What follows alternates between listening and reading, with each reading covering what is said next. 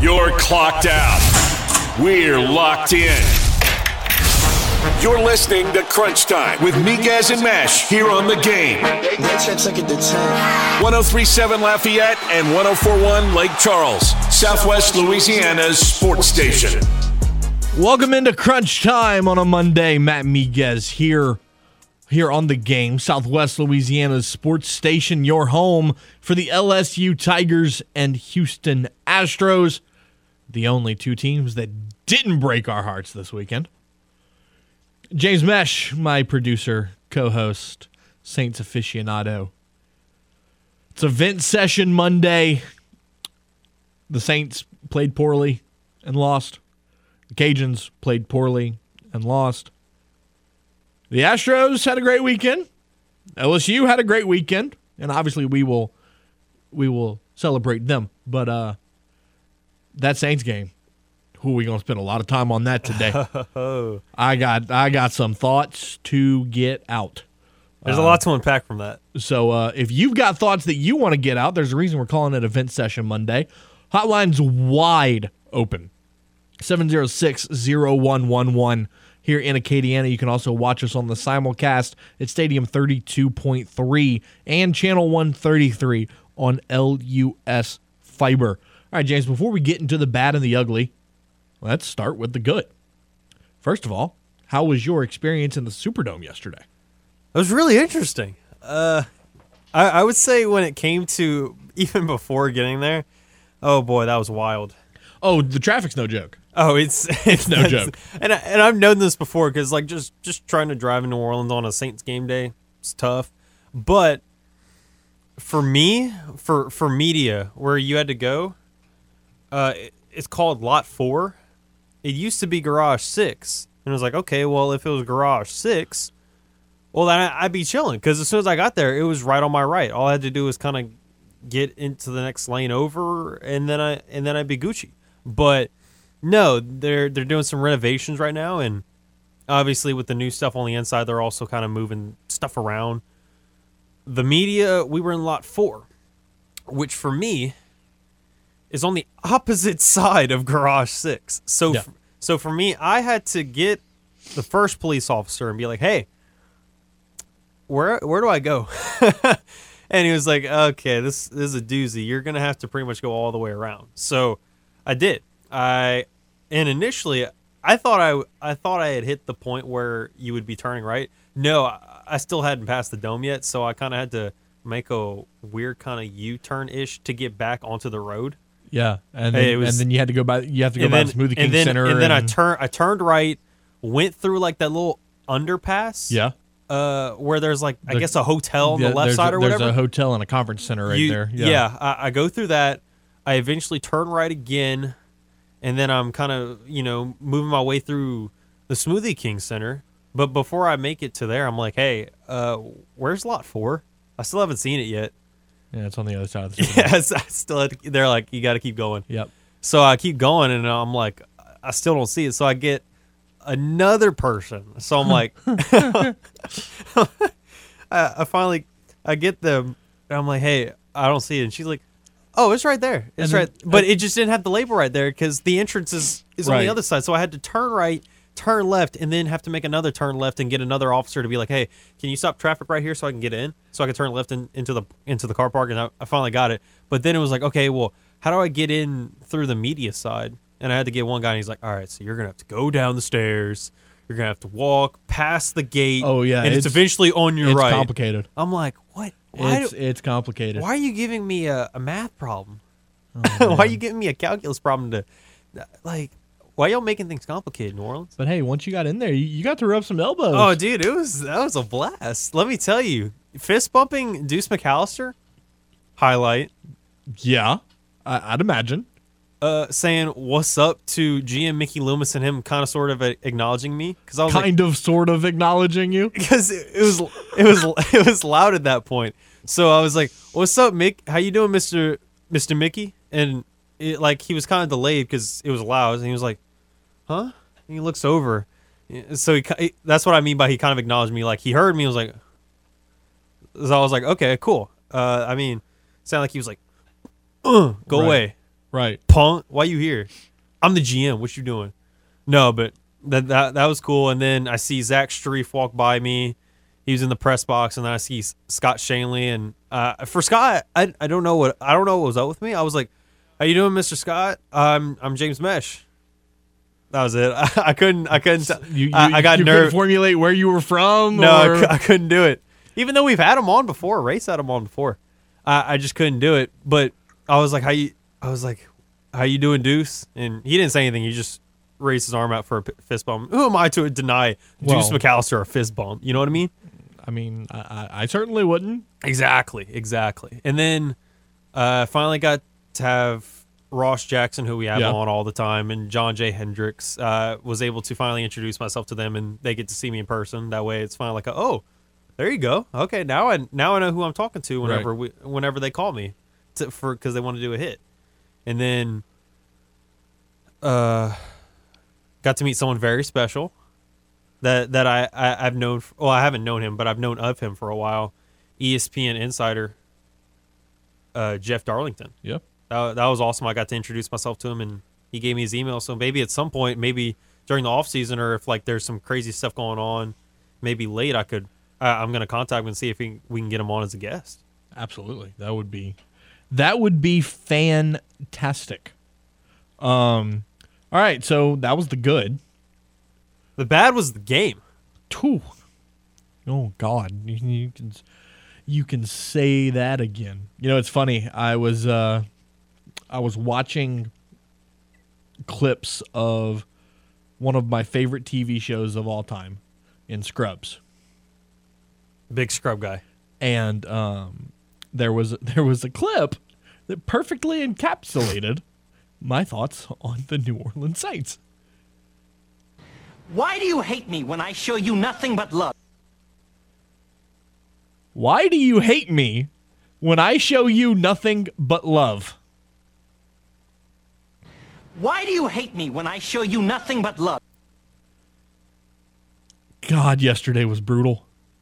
That was a that was a tough game to watch. God, it hurt. because it because it felt like for me you're gonna you're gonna give your two cents on this in in a sec but for me it was just watching it like they're so close to greatness Oh, the yeah. defense is playing amazing offensive line still needs help Jameis is holding on to the ball a good bit but I mean it's the same thing with Joe Burrow it's like I mean they're they're trying to make a, a play deep downfield and trying to get a trying to get a, a good completion instead of them just tucking and running every single player just throwing it away which is like I, I can commend them for that but it's like at a certain point you got to get rid of it. But it was the fact that you threw like seven deep shots to Olave, and it was like you're you're so close. Like if you just do it, you can break away. And it, and it, and it's very it's very simple to boil that down. They panicked. They got away from the run. They panicked. The run the run was looking good. You had you had Mark who had two two nice runs for first downs. Taysom Hill set him up i- in the red zone, and then the third and five they go for the pass, and Jameis just misses Olave on the out route or the stick route or like the sit down in the zone between two defenders. Just missed him to extend the drive, kick a field goal, and then after that, just kind of they just kind of went away. The They Saints took a deep shot and we're like, this could work. the Saints offense completely lacked identity and it completely lacked rhythm. Yeah, there was no rhythm. They got nothing going. The first drive looked really good, Looked great. But but then but then like- after that, like you just like you like you just said, right after that first drive where they found success, yeah, you got held to 3, but you found success. You went away from it. They're like deep shot, deep shot. deep shot. Why? I'm and I'm sorry. Look, I'm not a Jameis hater. I love Jameis. Did he have a bad game yesterday? Absolutely. Yes. He was horrible. It was, it, it was an But- utter collapse. But why was he horrible? Because he should have never been on the field in the first place. Four fractures in your back? Are you kidding me? Oh, well, we're just going to put on a, a, a nice little piece of padding there and he'll be fine. Well, De- Dennis, Dennis and Jameis had both mutually agreed, like, no, I, I am playing. Well, that's idiotic on both of their parts. Both of their parts. I know, I know you said before this. I, I know you had said before the game because you had texted our group chat saying, I don't, I don't think he should be playing if it's four fractures. But it's like, we didn't know what he was going to look like until the game happened. If he was having good practices, If he if and, and if he didn't look like he was struggling, why are you taking him out? If you're giving him padding to make sure like he doesn't take those hits to where the fractures are. I mean, what what signs are being like, oh, you have to take him out, even though he's looked good so far in the practices throughout the week, and he hasn't shown any signs of like, oh my god, we need to sit you down. he was limited all week. He was limited, but it's not like it was like a, oh, you you you just can't not play. You you just can't play. The Saints offense lacked identity because Jameis Winston played injured. That's my two cents. Andy Dalton's in that game. I think it's a different story. We have a healthy quarterback versus an injured quarterback, of course. But th- but that's what I'm saying. J- Jameis almost you could basically say Jameis cost the team. And I, I get the mentality of look, I was hurt all last year. This is my job. I'm gonna keep it. Blah blah blah. You Bro- earn you you also earn res- you ev- you earn even more respect in the short term when you're doing this early on. Yeah, it looks terrible, but down the line, we've heard other we've heard former players talk about their former quarterbacks. You know, like Julian Edelman talking about Jimmy Garoppolo because Jimmy decided, oh, I'm not going to play because I'm injured, and then they all lost respect for him. It's Well, like that it's, that's crap. well, it's well, it's like they're all battling injuries themselves. So it's like, why would Jameis just Okay, take take the time a, off? A, a, a nick and a Un- unless you just absolutely can't go out there. a, a nick and a bruise is one thing. We're talking about fractured bones. Was he still able to throw the ball? Was he still able to move around? That doesn't matter. You got to look at it long term. It's not one game. Because um, what happens if he gets hit? Even with that padding, what happens if he gets pit, if he gets hit square in the back? One of those bones breaks. He's out for the year. And for what? For one game? It's not like it's it's not like it's a throwaway game against some scrub I mean, opponent. I understand. This, this this could change the whole thing of you either making the playoffs or not down the line because you just you and and further proves my point as to why Jameis shouldn't have played. well either way if you're gonna lose But you you got to start your guy. not if he's hurt. Then why have anybody play if they're hurt? I don't care if you got fractures or not. If you're able to play and you're still able to function, go out there. Okay, so And he, and he wants to go out so there anyway. It's so not like you're doing it against his will. so you're telling me that you would rather sixty percent Jameis Winston over hundred percent Andy Dalton? He's my starting quarterback. Is he not? That doesn't matter. It, it okay, so Trey Lance. Uh huh. Trey Lance is 49er starting quarterback. Yeah. Say he's got a sprained ankle and it's bothering him. You telling me that you would rather play a hobbled Trey Lance than a completely healthy Jimmy Garoppolo? If he if he's got if he's if he's running around and walking with a limp, with a clear limp, no, get him off the field. That's what I'm saying. Do I think the injury may have affected him a little bit? It- Sure. It, absolutely affected him. but it's not like he was like, "Oh, my back. I can't Well- throw the ball." Because Jameis isn't that dude. Jameis is never going to do that. That's what I'm saying. But you that- can he can still play, can he not? But that's that's not the point. The point is Dennis Allen should have said, Jameis, you're hurt. You have broken bones in your back. 'Cause let's be honest, fra- fractured is just a nice way of saying that there's a crack in the bone. His bone is broken. It's not completely broken, but it's broken. You have broken bones in your back, and we need you healthy for a playoff run. You're out. That's how that conversation should have went down. And it didn't. And now people are calling for Jameis Winston's head because he didn't play well while injured. Well, people are calling for his head no matter what. It's a, it's a lose lose situation. I don't I don't think they'd be calling for his head if he didn't play yesterday.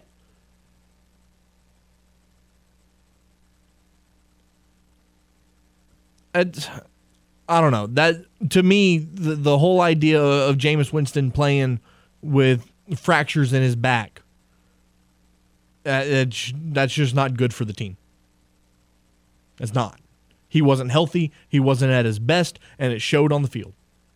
I don't care if he's the starting quarterback or not. If Drew Brees had broken bones in his back, I'd want him sitting on the bench too. You're, you're just not 100%. You need a guy that's willing to, that, that can go at 100%. And then again, you have to look long term. I would rather Jameis Winston be as healthy as could be in the playoffs rather than 60% in week two. I mean, he just, he wasn't right. And it was evident on the field. Let's go to the hotline 706 0111. Jay, what's up? Are you going to analyze the game or are you just going to talk about Jameis? Because you said here talking about they couldn't move the ball. I didn't, I didn't hear I didn't hear you mention anything about the uh, Ingram fumble, which they was driving. They were driving down the field, uh, getting the ball down there, then they fumbled. Not taking away anything from Winston, but let's, let's look at this whole game. Look at let's, let's look at the whole aspect. Instead of here talking about Winston, what he cost the Saints. Because that was the case, Dennis Allen cost the Saints the game because he shouldn't have been playing in the I- first place. I That's agree. the. It, it, it, So don't, don't, so don't sit up here and blame him. I'm- He's not making that decision. Jay, of course, the Jay. player's gonna want to play. Jay, it's, it, it's 418. We still have two We, hours. we, we ju- we're just getting started, bud. No, I'm just saying though. Don't sit up here and talk about oh they wasn't moving the ball, this and that. When, when Ingram clearly fumbled the ball. And I'm gonna and I'm gonna get but to that's Ingram, why we're, and we're I'm gonna trying get to, to get to Dennis that throughout Allen. the game. There's a lot to unfold. We're just Oh, currently okay, talking yeah, about well, let's Jameis. well, let- I, I want to hear. Y'all have a good one. Thank you. Yeah, no. Yeah, Mark, Mark Ingram's fumble was the turning point of the game, no question about it. We're also we can also talk about all the all the flags that didn't make a lot of sense. Well, We can talk about the offensive line. the We can offensive talk line was about horrible. we, we can talk about Tom Brady. I mean, there's a lot to unfold. I The mean, it's only offense- four nineteen. the, offen- the offensive line was terrible. They were bad. We're hitting we're hitting on the big point of the game where Jameis was injured and, then- he didn't play well. And then here's here's I know Alvin Kamara didn't play yesterday, but uh, talking about the offensive line, it just brings up a point for me, and, and players be, getting injured.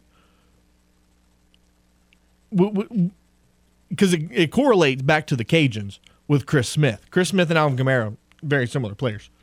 They have a very similar style of playing. They should not be north south runners. Neither one of them. Kamara should not be running between the tackles more than, you know, six, seven times a game. Kamara needs to be out in the open flat using his agility and making plays. But, anyways, back to the Ingram thing. That's two weeks in a row now that Ingram's fumbled. I don't know what's going on, but he's he's got to figure out a way to take better care of the football. He may he may just have to do the old school. Oh yeah, I got I got absolutely. I got I got both arms over the football because you know how That's- you that's usually only- do with an initial handoff, That's the only way you're stopping the peanut punch. and and you see some tight ends who know they're not very good at securing, and they they know they're not going to put a move on a linebacker or safety or whatever. They just Yep. they just took and like look. I'll take the hit, and you're eventually going to tackle me, but Right. you're not getting the phone. You're not You're not making me football. fumble. Yeah, so that was that was bad. Um, the Olave fumble, I, I think it's crap that that was even a fumble, but I, I get the rule. One of the one of the bigger things that we have yet to touch on, and we're going to have to take a timeout, so we'll have to touch on it in the next segment, is the Marshon Lattimore Mike Evans scenario uh, which we'll, we'll get to right after this phone call here on the hotline. Wyatt, what's up? Hello, Yeah. what you got? What's up, y'all? What's going on, man? What you got? Oh, just talking about Jameis. I don't think he's that guy for us, man. Why do you feel that way? I don't think he could win games for us long term. Hmm, I mean, I, I, I disagree. Um, as as the Saints starter, he's six and three. Okay, th- yeah, th- and I'm not a I'm not a Jameis hater. I love Jameis, but you know what I'm saying. No, I, I get I get where you're coming from. I get where you're coming from. He's I don't know, man. Nah, I feel you, man. I appreciate the call. All right, thanks. Yeah, I mean, I, I, I don't agree with that. Again, Jameis is six and three as a starter in, in New Orleans. Um, now, is is Jameis the long term answer? I'm not sure, but as of right now, I mean, he's the best option we've got. So you, you ride with that. But we'll take a time out right here. We'll talk more Saints and the Cajuns and the LSU Tigers after this timeout right here on the game. Southwest Louisiana Sports Station, your home for the LSU Tigers and Houston Astros. Got something to say to Miguez and Mesh? Hell yeah! It's easy. Just call the hotline by dialing 337 706 0111. Now, back to more Crunch Time with Miguez and Mesh here on the game. 1037 Lafayette and 1041 Lake Charles, Southwest Louisiana's sports station. The NFL's second week of the season wraps up tonight with Monday Night Football. Catch Jordan Jefferson and the Minnesota Vikings take on the Philadelphia Eagles. Pre-game's at 7, kickoff is at 7.30, and you can listen to all the action right here on the game, 1037 Lafayette and 1041 Lake Charles, Southwest Louisiana's sports station. Matt Miguez, James Mesh, quickly now, let's go to the hotline. Martin, what's up, bud? I wouldn't rather a healthy Dak Prescott to tell you the truth. I heard y'all discussion about having a healthy, uh, a healthy Andy um. Which, yeah, Have- yeah, having or ha- having. would- Yeah, but- go ahead. Uh, but yeah, I wouldn't rather a healthy Dak Prescott to do some junk. But uh, uh, that'll make your decision a little easier, I guess. I don't know. but I'm loving, I'm loving all these Saints fans. I knew it was coming. Uh, crying this afternoon. I knew it was coming because I mean, look at the week before. The league is all about Tom Brady. Tom Brady, Tom Brady, Tom Brady, and they will do anything in their power to cheat for the man. I mean, they had the game before when they were playing my Cowboys. They had a ball that clearly hit the ground before the wide receiver caught it. Did the did the referees call it incomplete pass? No, absolutely not. And then they had a a, some, a, a few other questionable calls.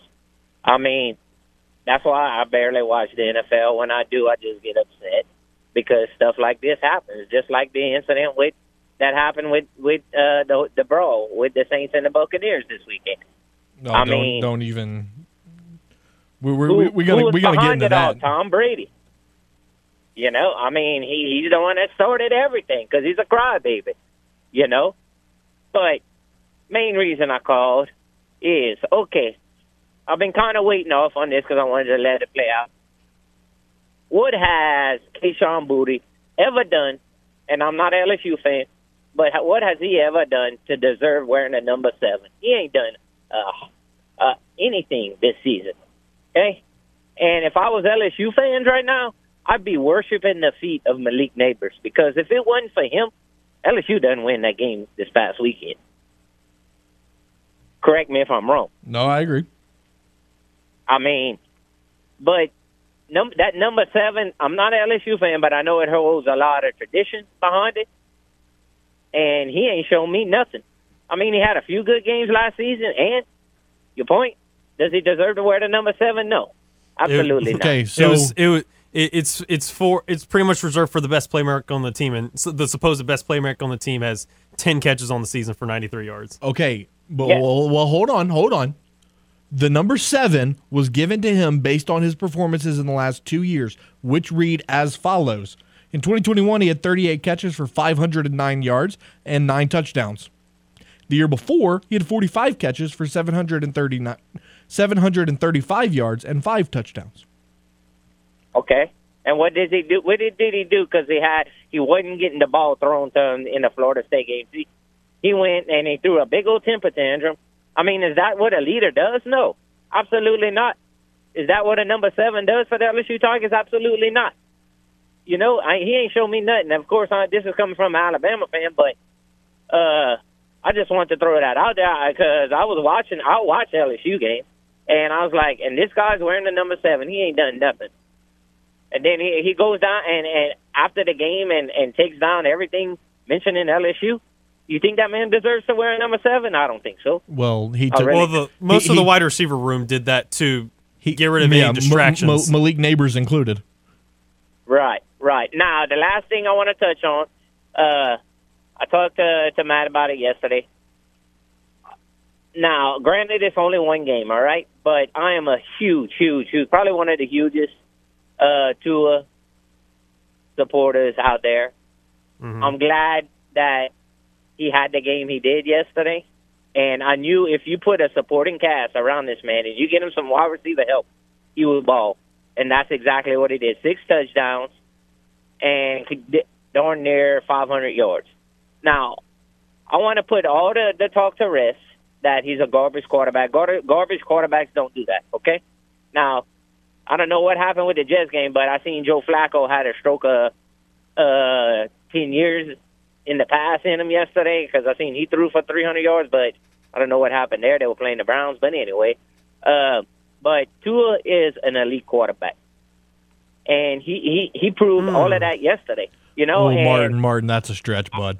That's a stretch. I, he, he is an elite quarterback. That's a stretch. because if he was if he was a garbage quarterback, he wouldn't have put up the numbers. oh, now, I'm, I'm not going to say he's garbage, but he's not elite.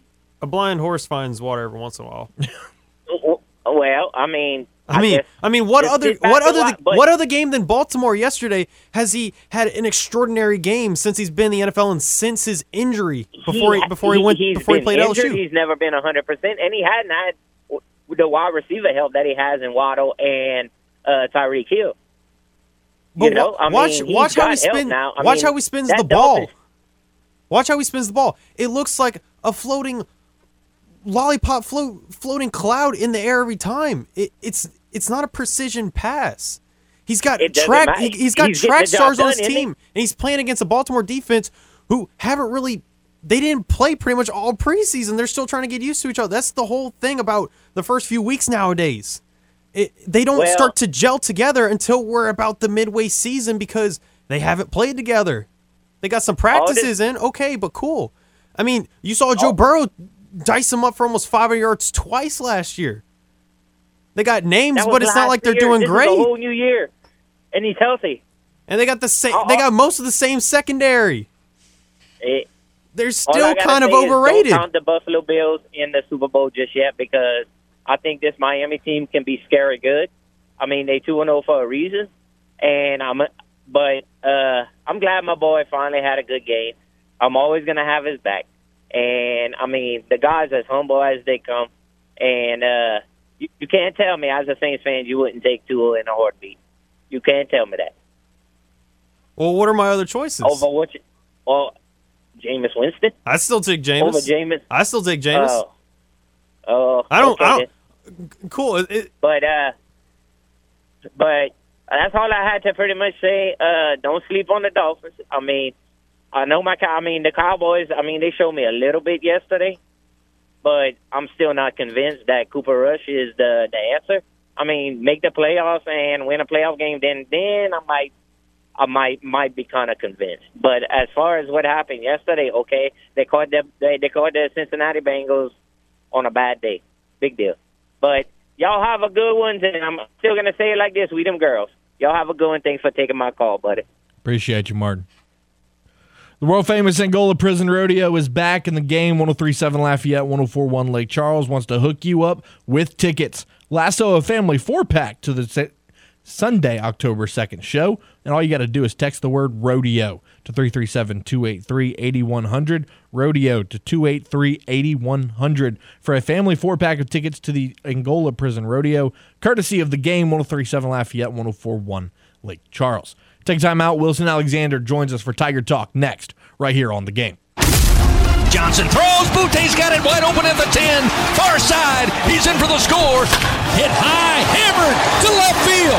Going back, taking a look is Holcomb, and it's gone! Time to talk all things Bayou Bengals with the advocates Wilson Alexander. Here is Tiger Talk on Crunch Time with Miguez and Mesh. Wilson, what's going on, bud? How are you? I'm doing well. How are you today? Ah, I'm doing well, man. Thanks for asking. Talking about the Tigers, you know, this is going to be the first positive thing we touch on in today's show. Um, huge win on Saturday night over Mississippi State. However, we, we can't really forget how sloppy the first half was. No, we can. You know, it, it, first of all, though, it was a good win. Like LSU fans should feel good about this win. This was a uh, Mississippi State team that was favored in Baton Rouge. Um, it had deserved and sort of earned that right to be favored. It seemed like that program was further along, and to come out with a 15 point win was impressive.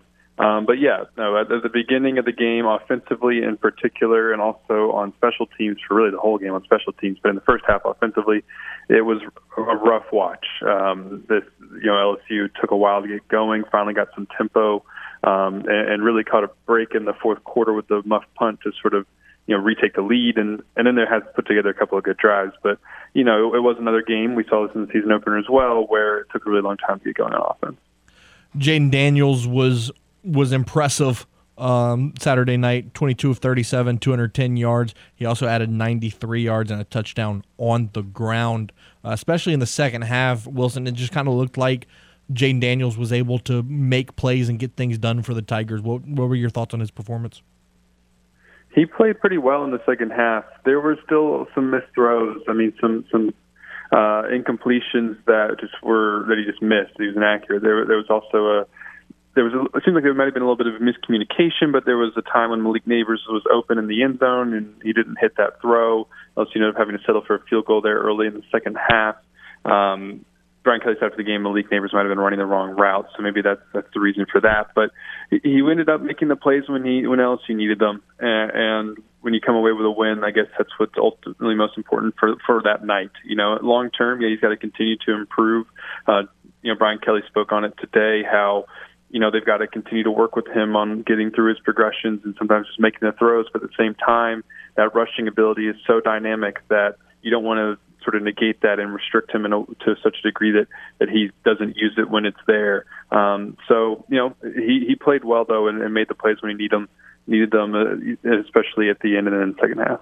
Looking at the running game for LSU, I mean, Jayden Daniels, we talked about it, 93 yards on the ground. You also add in Armoni Goodwin, Josh Williams, and and really the return of John Emery Jr. John Emery looked physical. He looked like you know the the, the kid that LSU recruited a, a couple years ago. Um, the the one thing that stood out to me about the running game is that they really just kept their foot on the gas pedal and put the game away in the fourth quarter. What did you see? Similar to, to what you said, um, they struggled to get the running game going in the first half. I mean, they struggled to get anything going offensively in the first half. There were some procedural penalties that kind of played into that. They just couldn't get their rhythm and their timing together. Um, but the second half, they played pretty well um, on the offensive line, and that really opened up the running lanes um, Brian Kelly said today our run efficiency was much better when we needed to run the football. We were able to do that to close out the football game. So you know it wasn't it was still like the majority of your offense in terms of running was from Jayden Daniels, but you know Armoni had that great 47 yard uh, score to really kind of seal things at the end. I mean that was that was a really good run, burst up the middle. You saw his explosiveness, his his speed. They used Emery, you know, 25 times uh, he was on you know he was on the field, and um, you know he, was he was still clearly knocking off some rust, but he ended up with the most touches out of any of the running backs. Looked pretty good catching the ball out of the backfield, and so it'll be interesting and important to see uh, just what LSU kind of does with that running back group moving forward. It's going to be still be a committee, um, but if they can get that group going, uh, it'll maybe you know take a little bit off of Jayden and, and help just open up this offense even more because they want to be physical at the line of scrimmage and be able to run the football. Malik Nabers, we kind of talked about him a second ago. Another player that really showed up in a big way, especially down the stretch. That that fourth down conversion with, with Jayden Daniels and Malik Nabers might have been the the play of the game. What were your thoughts on Nabers? Nabers had a great game. You know, it's interesting. Uh, Brian Kelly said this after the game is that the teams are, and he said this before, but the teams, you know, bracket or um, you know, kind of double Kayshon uh, Boutte, and so that opens things up for Malik, and uh, he's taking advantage of that. I mean, especially in that game, you know, Kayshon in that on that on that fourth and three in particular. Um, I think the Mississippi State had a, another defensive back sort of shaded to Kayshon's side, and LSU sort of drew up a play that got Malik open, uh, you know, just or gave him one-on-one man coverage in the slot, and he went up and made a great catch, and, and he was so clutch on that entire drive. It's great to see because we saw him in the preseason be really, really good, and you see the potential was all there. He had that kind of tough opener in the, you know, against Florida State just with the muffed punts, and but he, you know, has, has played quite well on offense uh, the last few weeks, and is clearly their number two receiver, um, and he'll only continue to get better. Chat with Wilson Alexander here for Tiger Talk. Flipping over to the defensive side of the ball, Wilson, Jay Ward was outstanding. Career high 11 tackles, an interception. Harold Perkins and BJ Ojulari showed up as well. Ojulari and Jay Ward both getting SEC honors this week. You know, talk about the defense as a whole. What did, what did you see against Mississippi State? They were phenomenal. I mean, I came away so impressed by what they did. Matt House's defensive plan was creative and um, you know, use some exotic sort of blitz packages at times. Sometimes you like overload one side, and you know they would kind of look like they were in like a one high safety look, and then instantly at the snap drop into two, uh, you know, sort of like half field zones, and then, um, or other times you think they were going to be in cover two, and then they were in one high safety, when and Jay Ward was flying down into making tackles at the line of scrimmage. Uh, the the defensive plan was was great and well executed. I mean, especially in the second half it seemed like Will Rogers just did not know what was happening in front of him because LSU was mixing things up and disguising everything so well. Um, and the blitz packages were getting pressure and, and getting home, and, and especially which helped against a quarterback who wasn't you know mobile like Jordan Travis was Florida State in the opener. Um, so that to, and also just to see them get off the field on third down was really encouraging after struggling with to do that. Jay Ward, like you said, though, I mean, a huge piece of that. He had a great game. He was making all these tackles at the line of scrimmage on the edges that's preventing Mississippi State from sort of getting the ball out to their running backs, um, you know, in these little dump off patterns and, and getting them onto the edges, uh, which then forced them into third downs and had to throw long, which is something Brian Kelly said they weren't really doing this year. And so it disrupted everything that Mississippi State wanted to do offensively. You talked about Brian Kelly, and, and in his post game press conference, he said that you know this team just wants to be a better team in November. You know, improve every week, be a better team down the back stretch. Do you feel that they that they are on their way to doing that? We'll see. You know, one SEC game. You know, you you don't want to make too many. I think conclusions as to how they're going to play a month and uh, I mean over a month from now. You know, almost a month and a half from now. Um, in November, but that, that has been the mo of Brian Kelly's teams in the past is that they have played well in November. He, he has a good record in that month, and, that, and that's a good sign of you know, a team that continues to prove throughout the year, a team that's well conditioned, that's strong, um, you know, and gets better late in the season when other teams start to wilt. You know, if, if the second half of this game could be any indicator, then then you'd feel pretty encouraged because he thought, and you could see it on the field that LSU began to control things in the second half, especially at the line of scrimmage. You know, Mississippi State though was a really solid team, and so this was a great win. But at the same time, you know, there's a lot of games left to be played and a lot of time until we get to November. Um, so probably jury's still out, but you got to feel a little bit optimistic about LSU's ability to improve over the course of the year, which is really what you wanted to see in Brian Kelly's first season. And then to piggyback off of that, the O line, you know, started two true freshmen, two sophomores as well. You know, a lot of inexperience. This was the third different offensive line combination that Brian Kelly put out there. And, you know, from my perspective in the press box, I, I thought they played pretty well. What were your thoughts? They did play well. This was probably the best this was the best game we've seen from LSU's offensive line so far, especially because you know, even though they played pretty well against Southern, you just have to consider the opponent there. And honestly, I thought they looked better than they even did against Southern, despite, like you said, having two true freshman tackles for the first time since at least 1985, if not ever. Um, that's just kind of how far the, the records go back on that. Um, and, and, you know, another new combination. Um, it, it was apparent in the first half there was some kind of procedural stuff that they were that was a, maybe a product of having another off, different offensive line. But Emery Jones and Will Campbell played great at tackle. Um, they wore down Mississippi State at the end just enough to, to be able to help Armoni break off that run and, and run the ball when they needed to at the very end to close it out. Um, I thought they did also did a really just a good job in pass protection. I mean, Jayden Daniels um, had more time than he probably has at all this season. Um, they played quite well uh, in this game. I'd be interested to see kind of you know what their grades are and that kind of stuff. But just from the eye test, they seem to play probably their best game of the year. Wilson Alexander of the Advocate joining us here for Tiger Talk. LSU returns to Tiger Stadium next Saturday to take on New Mexico with a 6:30 kickoff. Wilson, once again, really appreciate you taking the time, man, each and every week, and uh, we'll do it again next Monday. Sounds good. Y'all have a good one. Tune in next week for another edition of Tiger Talk. Here on Crunch Time with Miguez and Mesh. Sign up right now for the Game Rewards Club at 1037thegame.com so you can score tickets, gift certificates, and more. This is the game 1037 Lafayette and 1041 Lake Charles, Southwest Louisiana's sports station. Time is running out for you to score tickets to see the Houston Astros live in person. Register in the Game Rewards Club to win four tickets to see the Astros take on Tampa Bay next Saturday. And we'll even throw in a tour of the ballpark and hotel accommodations for that Saturday night. This is the last Astros weekend giveaway of the regular season, and they are powered by Butcher Air Conditioning, Le Meridien Houston downtown, and the game. Southwest Louisiana Sports Station. Matt Miguez, James Mesh, 52 minutes after the hour. We spent a lot of time talking about the Saints. I don't think we're quite done. Uh, we're going to talk about the Cajuns because that was fun, and then we will we will praise the LSU Tigers for their great performance in in Death Valley the other night, winning 31 to 16 over Mississippi State. Uh, Malik Nabers, I mean, phenomenal. Jayden Daniels was really good, and Jay Ward was that dude. Jay Ward was that dude. James. So, you know, going back to the Saints a little bit here. Now the Saints are, are one and one. Carolina next week, and then you go across the pond. You know, I don't want to look too far down the road, but let, let, let's look at the next two weeks. You go to Carolina, and then you go across the pond.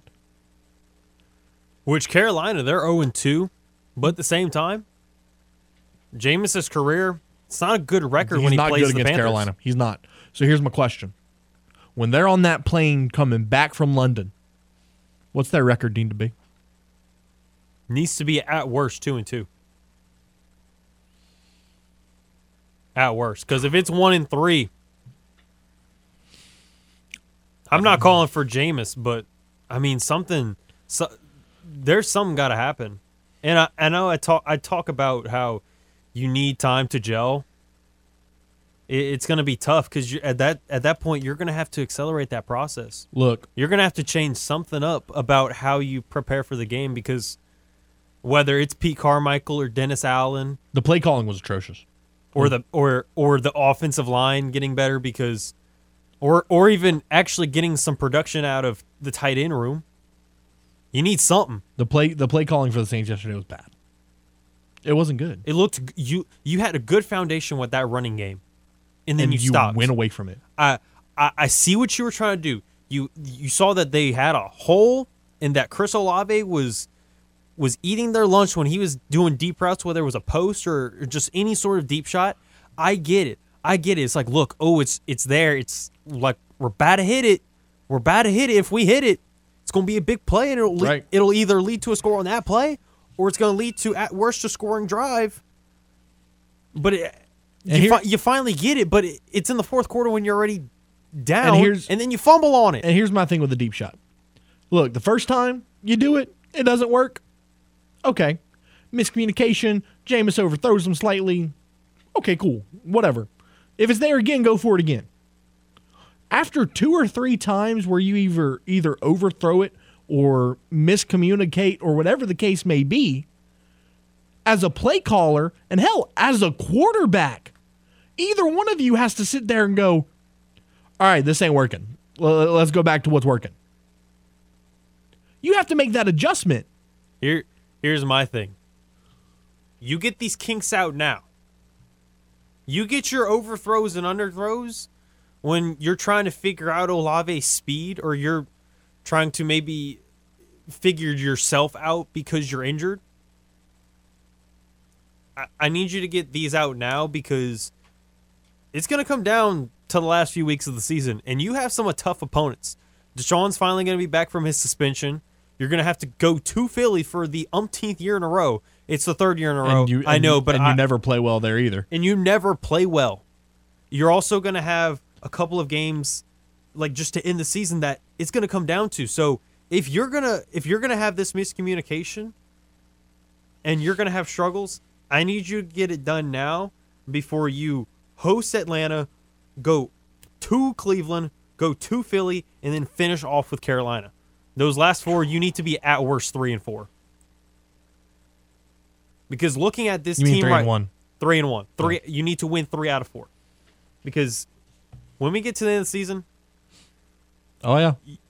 it's it's going to be a dogfight. And if if you're going to have hiccups, you need to have the hiccups now. And you can't have. I'd rather you have the hiccup against the Vikings than the Panthers because what it boils down to is division record to start off. Oh, you you can't start 0 and 2 in the division. Well, you're one and one right now, Oh yeah, you beat Atlanta. That's but true. you can't start off one and two when you Right. start your first three uh, games of the season. As di- Yeah. you need to be two and one. I mean, that loss yesterday is, is going to cripple you down the stretch. That's going to play a big factor, which means the one at Tampa needs to be a must win. Yeah, now now you hope that Tampa coughs it up somewhere else. Hour number one in the books. Hour number two, we're going to talk Cajuns, and James and I will give you our biggest overreactions right here on the game, Southwest Louisiana Sports Station, your home for the LSU Tigers and Houston Astros. You're clocked out. We're locked in. You're listening to Crunch Time with Miguez and Mash here on the game. 1037 Lafayette and 1041 Lake Charles, Southwest Louisiana's sports station. The vent session continues. It's hour number two of Crunch Time right here on the game. Southwest Louisiana Sports Station, your home for the LSU Tigers and Houston Astros. Matt Miguez, James Mesh, 502 on your Monday. Phone line wide open for the rest of the show, 706 0111 if you want to get in. Talking about the Saints, talking about LSU, talking about the Cajuns, talking about McNeese as well, falling to Alcorn State in their home opener of the season 30 to 19. But before we get to McNeese and LSU, well, let's let's do the Cajuns. And I'm going to start with this. I tried to tell you. I said weeks ago, and James, I'm, I'm going to have you turn your mic on. You can vouch for me here. I said that this Cajuns team was going to take a step back. Yeah, I did too. But you had you had their projected record higher than I did. That's that's fair. I had them at eight and four. I had, I said I said seven and five felt more realistic. you lost to Rice 33 to 21. Okay? Which, you know, it is what it is. Rice is a better team than people give them credit for. And they they showed it Saturday. Here's here's the issues. Here, here's where I have the issues. Two stats stick out to me. Third down efficiency. Okay?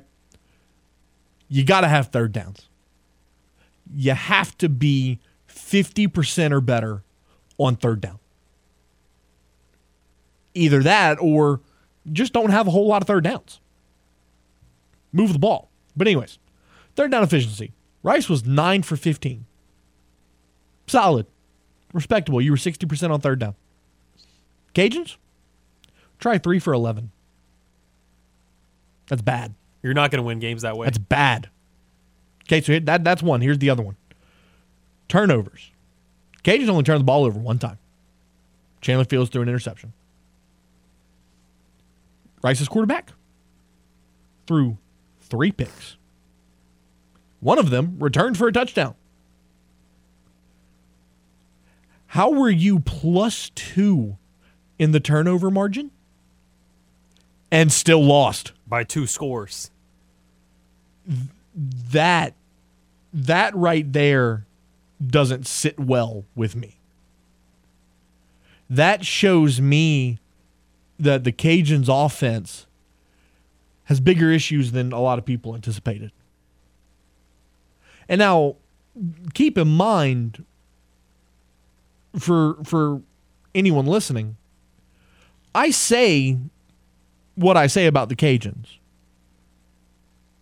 because I mean I'm I'm a I'm the Cajuns guy. Like I'm at every game. I cover them inside and out.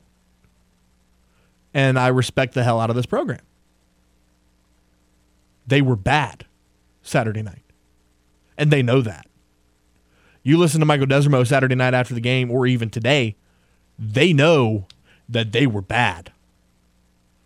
I mean, James, you, you, you look at it, Michael Desormeaux, I mean, he, he started the press conference off after the game Saturday night.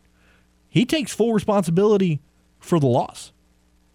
You know, tonight it certainly is disappointing to say the least. You know, it, it falls on me. I, I, didn't I didn't do a very good job. I didn't have our guys in a good plan to go out there and go win. So I, have got to I've got to look in the mirror. I got to go back to work, and we got we got to fix the things we need to fix, including starting faster on offense. You know, you can't leave the defense out there the entire game. It just doesn't work that way. We got to execute better. You know, when we're not running the ball effectively, I, I need to need to open it up and throw it a little bit more sooner and, and let our guys play. You know, at the end of the day, my job is to have them ready to go out there and go compete, and that, that wasn't it right there. That certainly wasn't good enough. And, you know, if, if you got to point a finger, it's certainly mine. It's at me. So here's, here, here's my thing. The, the thing that stuck out was the offense has got to start faster. And he's right. The last two weeks, the offense has come out very flat, very slow. Granted, against Eastern Michigan, you erupted for 35 unanswered points in the second half against Rice, you, you, you didn't. And again, I, I'm going to credit the Cajuns' defense. They played well. You got three turnovers. You rattled their quarterback. The problem is, is that you couldn't stop a wide receiver with the last name McCaffrey. Go figure. In case you didn't know, wide receiver Luke McCaffrey is the younger brother of Christian McCaffrey. But at the end of the day, the offense lacked an identity. Kevin Foote wrote a whole article about it, and it's fantastic. The Cajuns lack an offensive identity. The offensive line is young and inexperienced. Running backs behind Chris Smith, very unproven. Wide receivers are great, but there's no consistency with a quarterback. Now, look, I love both Chandler Fields and Ben Wooldridge. I think they're both incredible athletes. I think they're both incredible human beings. You gotta pick one. You have to. We you can't keep doing this every third series. The guy's gonna play. Your your wide receivers and your quarterbacks can't get a chemistry, can't get a rhythm down that way.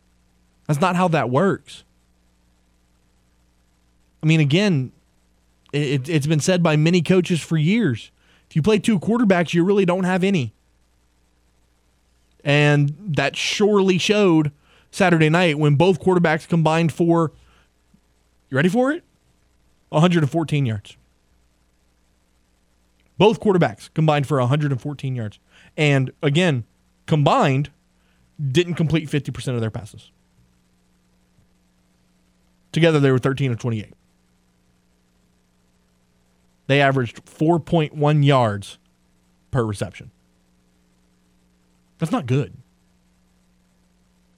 Now, I'm, I'm not going to knock on them for too long because you know, everybody has a bad game. LSU had theirs, the Saints had theirs. Now was the Cajuns' turn. Like, it, it is what it is. But uh, again, I, I, I said it from the jump. And then look around the Sun Belt. Look at App State and Troy. James, what did I say in August? I said Troy was going to be scary. I said Troy was going to give the Cajuns a run for their money in the West. If it wasn't for a last second freak Hail Mary, Troy would have beaten App State after App State hosted game day.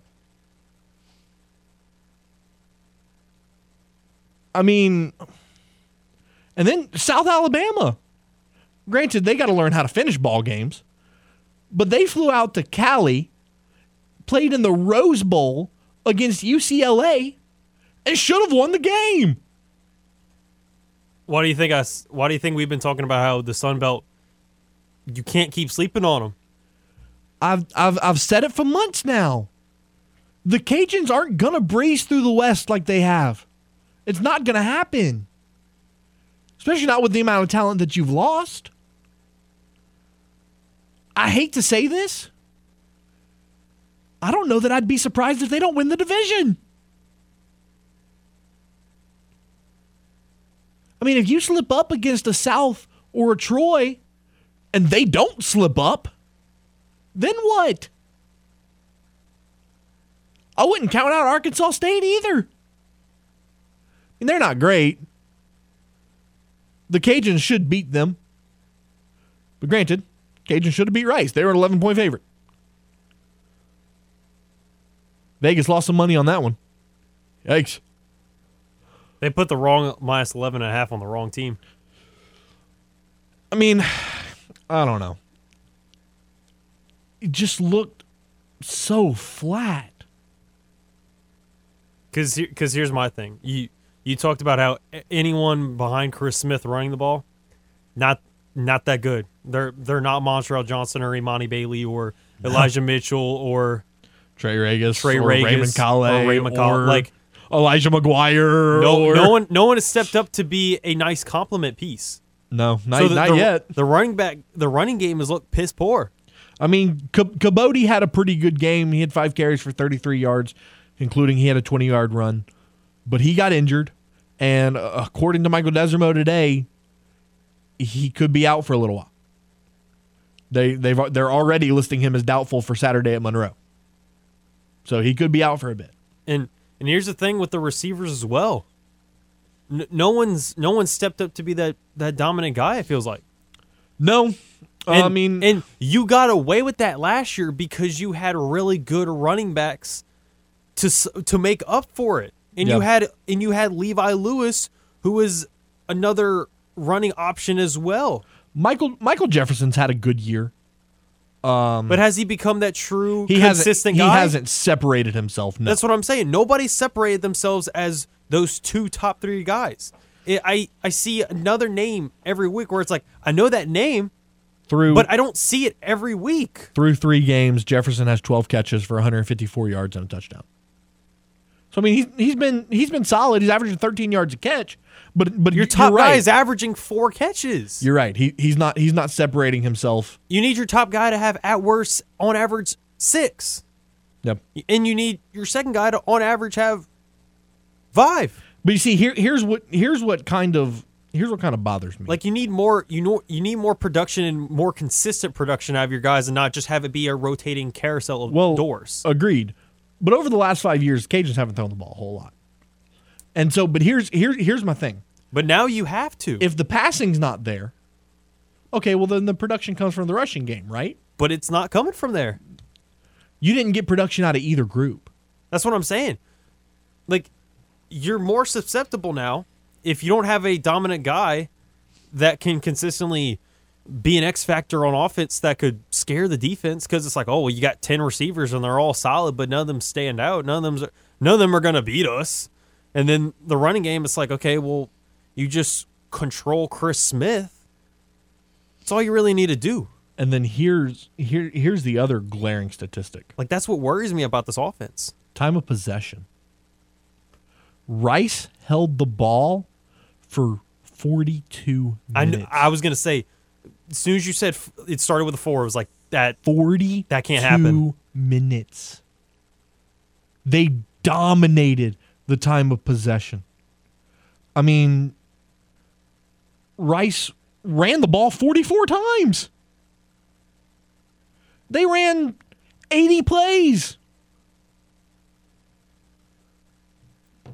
I mean, again, and then there, there's just so many glaring issues with this game. And look, it's one game, and they're gonna rebound.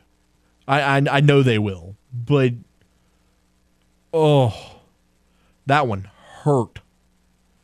Let's go back to the hotline 706-0111. Kent's calling in. Kent, what's up? Hey guys, how y'all doing? Doing well. I heard a couple of things. I heard you talking about the running back production. You could have Alvin Kamara back there with the offensive line that wasn't blocking. You now get running back production in that group. It's very true. But I'm not gonna, I'm not gonna, I'm not gonna point fingers at Kadobi. or Williams or any of those guys until I see a hole open. I mean, Rice lived two yards in the backfield all night long. No running back could have done anything against them. That's So, no, that's very true. that's very true. Yeah, you're you're, you're not going to run the ball until you get better line play. And you talk about the receivers. I personally think they they just run too many in and out of there. Like for instance, your starting group had on the first possession four plays, five plays before they punt it. Maybe barely enough to work up a start working up a little lather, a little sweat. Okay, so they go off the field for defense. They go off the field the second possession because you got a second group in there. So it's really like 30 minutes before your your first group gets back in the game. You just can't get those guys aren't getting lathered up, and they're just not getting any any continuity with the quarterback. Yep. I think you need to to play your probably your starters more and rotate your second team in maybe after the third possession. You know, No, I, I agree with They you. Just they- they're not giving them a chance to warm up. I, I agree with get you. the flow of the game. Yeah, the and then and then the offensive line comment. I mean that that's the next spot I was going. Um, yeah, yeah, it, that that's got to get fixed quickly. yeah. Because no one no one's going to run the ball. I don't care who your running back is. No one's going to run the ball with with, with, that group. Yep. No, no, no question Okay, about it. Hey, I really All right, appreciate the call. you. Yeah, I mean, you know, I, I was talking about it with, with Raymond earlier. You know, you've got, um, uh, you kind of got spoiled with the amount of offensive line production that you were putting out with guys like Robert Hunt and Kevin Dotson and Max Mitchell and O'Cyrus Torrence, who's now at Florida and whatever.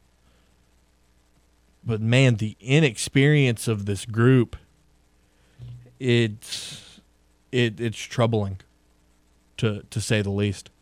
Let's go back to the hotline. Chris is calling in. Chris, what's up? Hey guys, good afternoon. Listen, I, I got a question for y'all and a couple of comments if you if you if it'd be okay.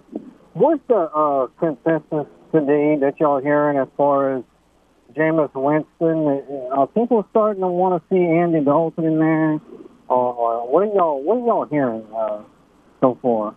Jameis is the guy.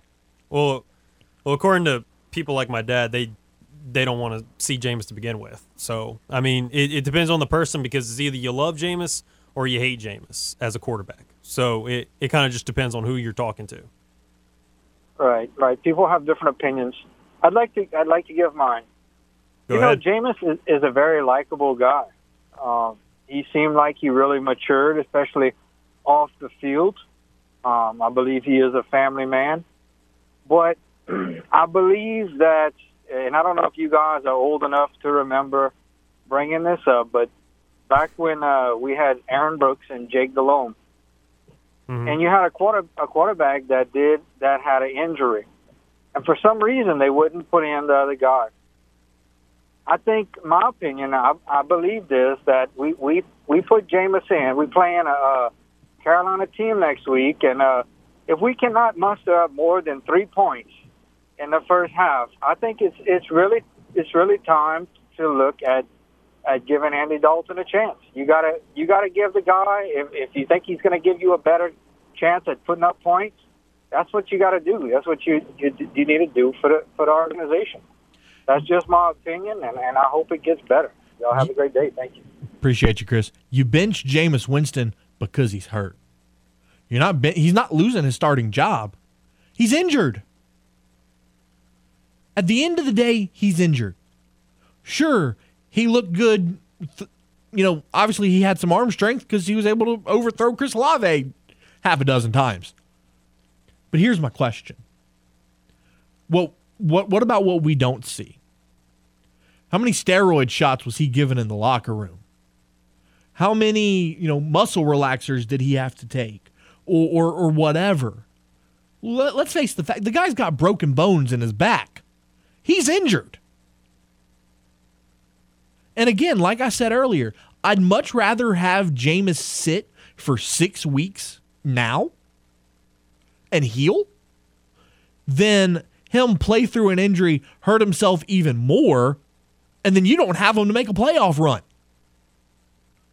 Because, James, you can't tell me that Andy, with the weapons that we have, Andy Dalton can't bring us to a three and three record through six games. It would maybe be three and three. It, it might be two and four. But even two and four, would that be the worst thing? you're now three and five halfway through the season, and and you and at back- that point you, you might be losing to Carolina. You'd be one and two in the division, and potentially, if that's the case, Carolina could be just just as easily there, and you're third, fourth in the division, depending on how Atlanta does. Okay, or you play Jameis Winston for another four weeks. He hurts his back even more, has to have season ending surgery, and you finish the season four and thirteen. Like you're up a creek without a paddle either way. So why not get your guy healthy? Because I mean, again, we, we talk James isn't right. He's not. And again, I'm not a Jameis hater. I love Jameis. I, I think Jameis could be the starter for the Saints for a long time. But right now, he shouldn't be on the field. Let's go back to the hotline. Ellis, what's up, bud? I agree with you 100%. Only, uh, you know, you were talking earlier about being hit in the back. He could be paralyzed if he has broken Exactly. bones. And, Exactly. I mean, and he he may be overthrowing or underthrowing because the pain in his back. That's You know, very that's that- very I know possible they too. give him a lot of stuff to uh, relieve the pain, but uh, you know, sometimes uh, whatever they use doesn't work on certain people. Yep. No, I, I agree with you because really and truly, again, I, I think Jameis is the guy. But when it comes down to it, if your injury is going to hinder your performance as the quarterback, that hinders the team. Plus, hinder the rest of your life. D- that that too, absolutely. All righty, thank you. Appreciate the call. I mean, dude, when it comes down to it, you got to make a decision for something bigger. Well, not not only big bigger than yourself, but for yourself. I mean, like the guy just said, he's got broken bones in his back. If he gets hit the right way, or, or really the wrong way, he may never walk again. Over what? A couple games? We're t- but w- what we were talking about was yesterday. You see how he does. It obviously didn't work out. You you further evaluate, and it's like, look, if it's not looking any better, and it's like what we saw last week, if we see more of the same, then yeah, you're gonna have to go to Andy Dalton. But I'm not saying you start him until he absolutely dies on the field. No, I'm saying if he still is capable of playing and is able to play good enough, then you play him. But I'm not. I'm not saying it, it, let him go out there hobbled and have him have a broken foot and and have broken bones in his back. Just because if he's still able to do his job well enough, then you But- play him. But obviously, yes, I know hindsight 2020. Cool. It didn't look good. But what I'm saying is, if Jameis felt he was good, even though he was limited in practice, people can be limited in practice throughout week throughout the week, and then they can get to game day and feel good enough and have a good enough performance. Obviously, it didn't happen yesterday. But now, but now you can look at it and be like, okay, well now we need to further evaluate this. What is the best look for the team? I'm not saying you have to run him into the ground. I'm saying we test the waters. Obviously, it didn't look good. So now you can look in other directions. It's like, look, Jameis, if it's still not looking good, we're gonna have to look to Andy for a couple games until you can get right. But here, my, my, my issue is with, with Dennis Allen. I mean, yes, the player could have said, I feel good enough to go. But as the coach, you watch his warm ups, you watch him in practice, granted in a limited capacity, but you still watch him. If he's not right, you have to make that call hey, you can't play. But that's what I'm saying is he obviously didn't show enough to be like, you're not right. Or or he did, and Dennis Allen just wanted to play him.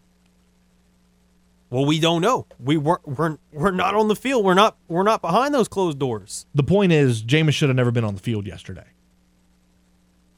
And he probably shouldn't be on the field Sunday against Carolina. Although he will be. And we'll do all of this again next Monday. The Game Clubhouse 1037thegame.com or 1041thegame.com can help you with your date night blues. That's because once you become a member of our rewards club, you'll have the opportunity to win excellent prizes like a $150 gift certificate to Mr. Lester Steakhouse at Cypress Bayou, a $50 gift certificate to Half Shell Oyster House, or a $25 gift certificate to Mabel's Kitchen. But you can only score these great prizes by joining the clubhouse at 1037thegame.com or 1041thegame.com. It's free, it's simple. Sign up today take a time out and bring you more of our overreaction Monday right here on the game, Southwest Louisiana Sports Station, your home for the LSU Tigers and Houston Astros. The guys here in the game dugout love baseball. It was the game that was passed down to them by their fathers. Hey, Dad? You want to have a catch? Of them had such heartwarming moments. This guy threw at his own kid in a father son game. Now back to more baseball talk here on the game. 1037 Lafayette and 1041 Lake Charles, Southwest Louisiana's sports station. Welcome back, Crunch Time, 5:30 on your Monday. Matt Miguez, James Mesh, talking all things Saints, Cajuns, McNeese, LSU, all of it. Uh, top stories quickly Trey Lance out for the rest of the year, two injuries to his ankle. So uh, keeping Jimmy G around might have been a good idea for the 49ers. Thursday night football tonight Bills and Titans, as well as the Vikings and the Eagles. The Houston Astros also play tonight at 540, and you can hear that coming up in about 10 minutes on News Talk 98.5. Um, going back to the Saints game, well, let's get to the let's get to the brawl. Mike Evans, Marshon Lattimore, Tom Brady, Leonard Fournette, they were all in it. So th- this is how it happened. And, and James, you can chime in at any point because you got a different angle because you were there. The Saints stopped them on third down and Tom Brady is walking off the field, jawing at somebody about something. He's jawing at the ref, saying that should have been PI. Okay, so he, so so so he so Marshon was telling the coaches off because the coaches were also saying you you, you pull you've pulled him or whatever. It's Right. like you, you you created a penalty, but they didn't call it. And Marshon's telling him off like, "No, I didn't. Shut up." And, then Tom's complaining to the ref, saying, "He, he- where's the flag? Where's the flag? I'm Tom Brady. Where's my flag?" So then Marshon's like, "Shut up, Tom. I'm I did my job fine. I didn't create a flag."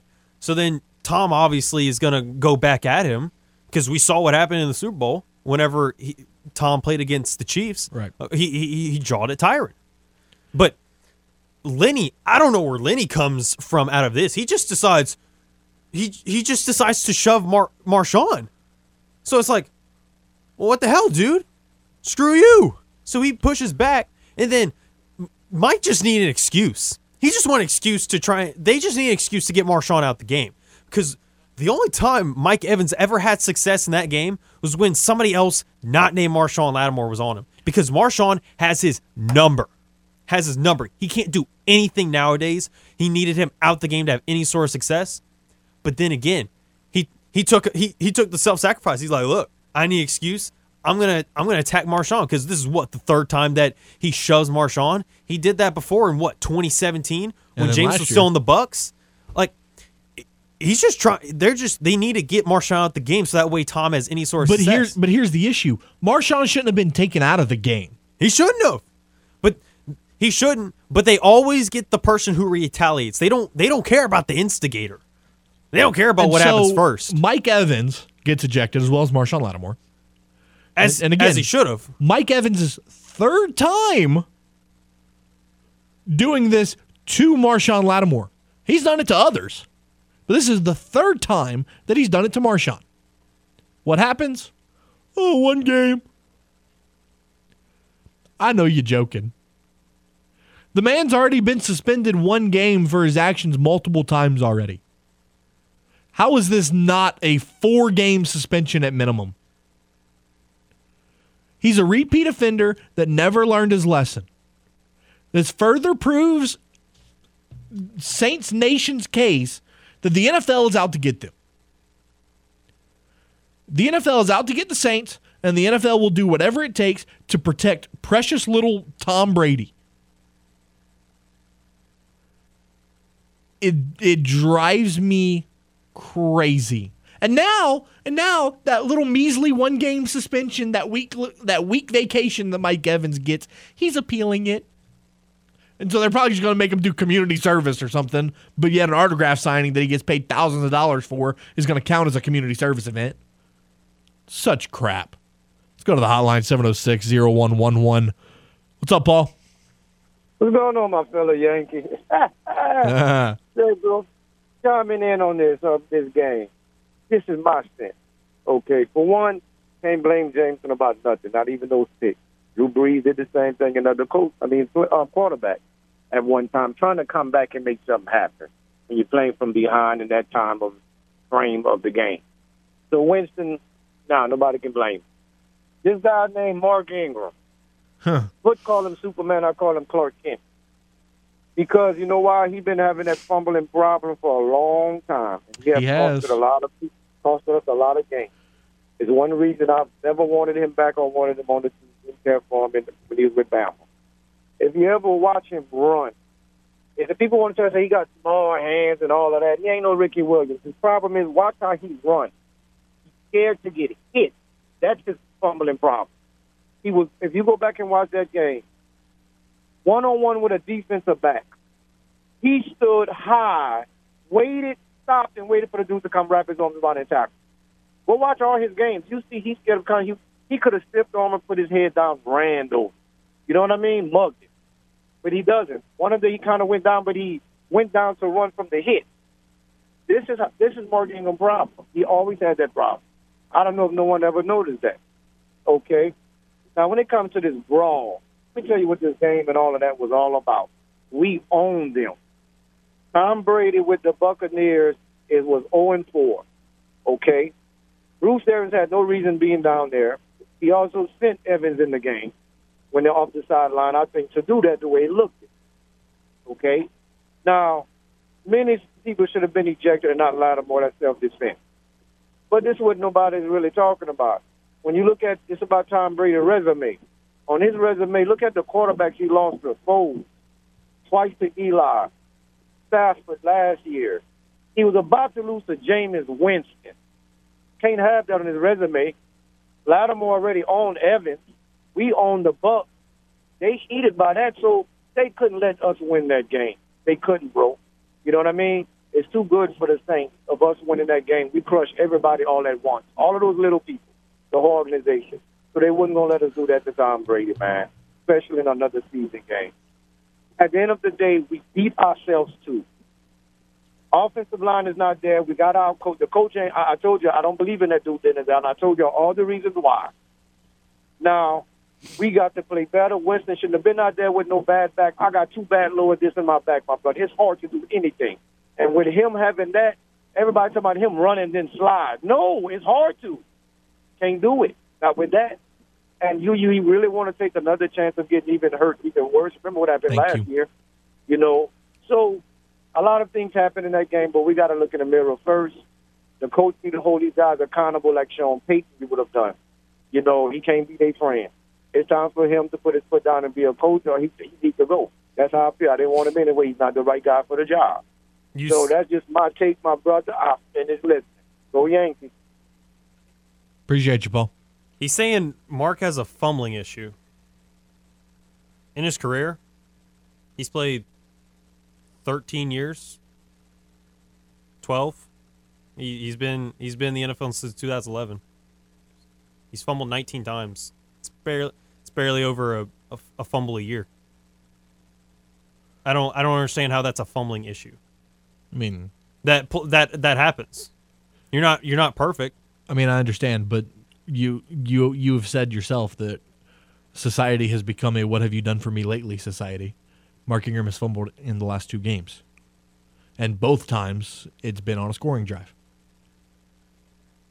Well, society also expects the world in two seconds.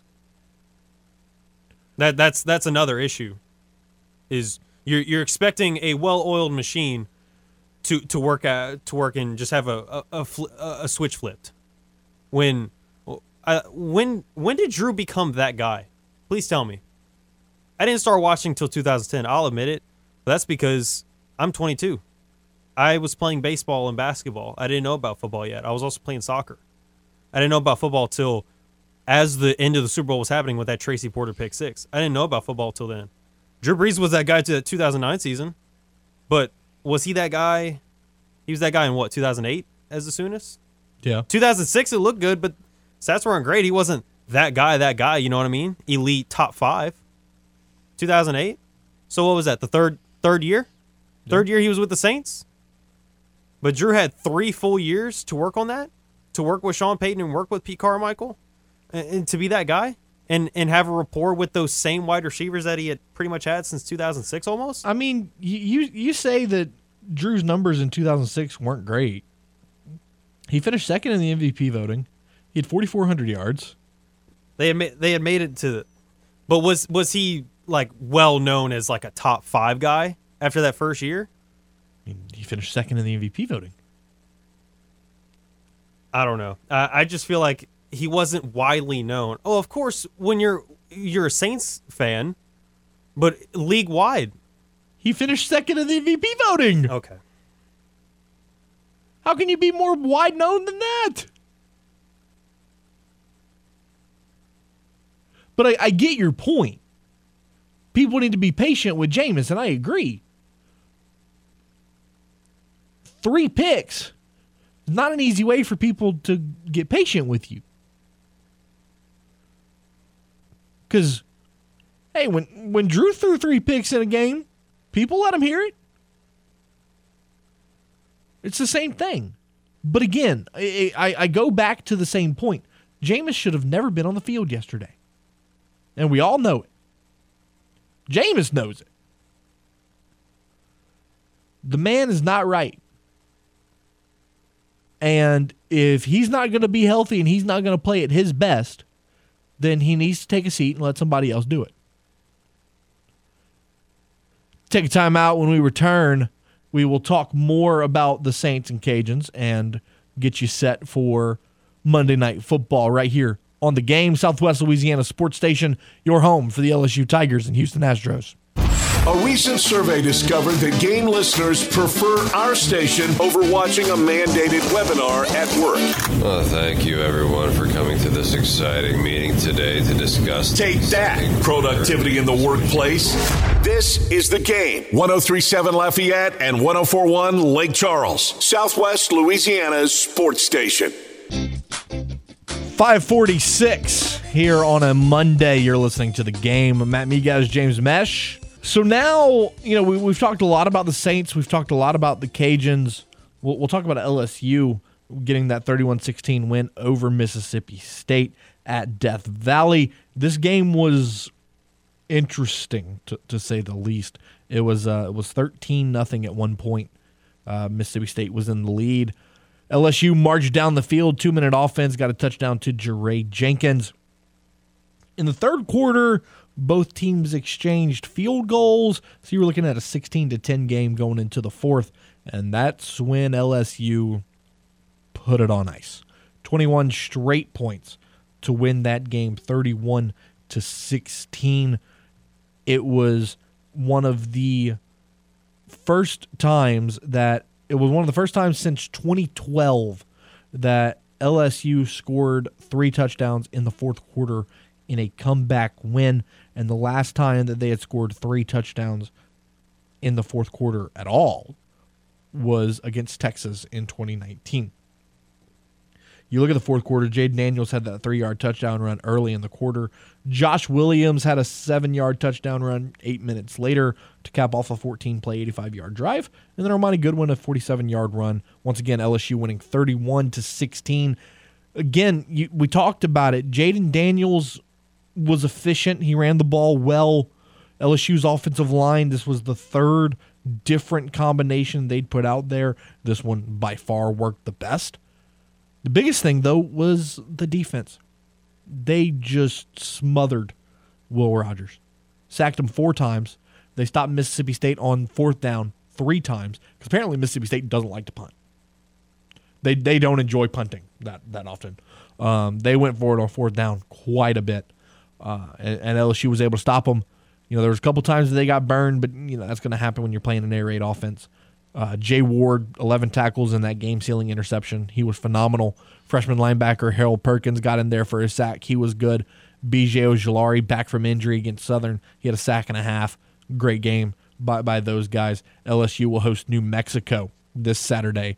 Uh, that game will get ugly, and it'll get ugly quickly. Uh, pre first kickoff, excuse me, at 6:30. Pregame at 4:30, and you can hear all of it right here on the game. We will take one final timeout and finish up today's show on the other side. Right here on the game, it's Southwest Louisiana sports station and your home for the LSU Tigers and Houston Astros. From the Louisiana Raging Cajuns to the latest with the New Orleans Saints and Pelicans. Miguez and Mesh cover it all. I'm not worried. Uh, I think it's something that I can get under control. Now back to more Crunch Time with Miguez and Mesh here on the game. 1037 Lafayette and 1041 Lake Charles, Southwest Louisiana's sports station. Attention, sports fans, your favorite sports book, BetUS.com, is back for its 28th year of NFL action with the industry's biggest sign up bonus of up to 200%. BetUS offers their members the opportunity to cash in on all your favorite leagues, including the NFL, NBA, MLB, and more. Also, hundreds of new casino games, including the coolest European slots with live dealers waiting for you at the tables. You need a sports book with integrity, you need a sports book with longevity, and you need to know that you're going to get paid. You need a sports book that offers everything from live betting to the MMA, golf, horses, esports, and all kinds of crazy bets. Call today 1 800 79 bet US. That's 1 800 79 bet US, and they'll walk you through setting up an account. Nobody in the industry gives better bonuses than Bet US. Join now and mention KLWB to get up to 200% in bonuses on your first deposit. Nobody beats that. Head to betus.com to join today. That's BetUS, where the games begin. All right, James, got about four minutes left in today's show. Let's put yesterday's Saints game to bed. Give me your final thoughts to put a bow on it. I mean, other than the defense, you got to work on everything.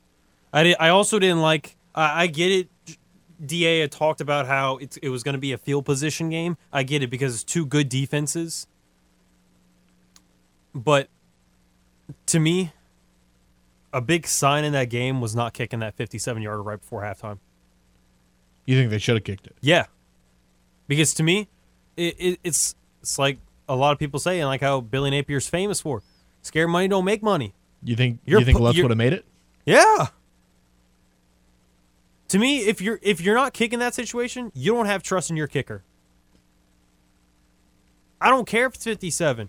He was banging 60 yards in preseason. And that was that was in weather. That was in actual weather. I don't care if it was clear skies or whatever. Yeah, I mean, I, I agree you've with seen you. I him. think, I you've think they seen should have him kicked make. it. You've seen him make farther field goals in higher pressure situations. That's true. No, it's true. Why I are you? Why aren't you kicking that? To me, that was a that was a scare tactic in my eyes. He could say, Da could say that it, it was a strategy, but to me, if that's your strategy, that's a scared strategy. It's a three nothing ball game. If you if you kick the field goal there and you make it, not to mention, it's like cool if he misses. They got to go 15, 20 yards in 20 seconds. You don't think your defense can lock up? other than other than a couple of out of the blue plays with Mike Evans when Marshon isn't on him, it's not like they were doing a whole bunch. Right. And it's like even then, whether like even worst case situation, they make the field goal. It's a tie ball game. It's not like you're out of it. Go for the gusto and show you have a pair. Yeah, I mean, you're you're not wrong. I, I definitely would have liked to see them go for the field goal. Uh, again, I, I think they just got too far away from what was working. There was there was a lot of telltale signs. They ultimately took too many deep shots that weren't able to connect. I mean, they very easily could have, but they ultimately weren't able to. Ingram, you didn't. Ingram's fumble near the goal line that hurt. That was Well, that was yeah, the that that, was, was- the ultimate swing. The the fact that you didn't kick a field goal, the fact that you really didn't run much, and the fact that Taysom Hill only had three attempts running. He disappeared. What happened there? They just decided to pass the ball when it, the pass really wasn't working. They were only giving up stuff from two yards and closer to the line of scrimmage. Yeah, you you got too far away from what was working, um, whi- whi- which is unfortunate because I, also, to start the third quarter, which was another telltale sign, New Orleans was was winning by about three, four minutes, maybe even five. It, it was about that area. They they had about 18 minutes of time of possession. Tom and the Bucs, they were leading possession by the end of the third quarter. Yep.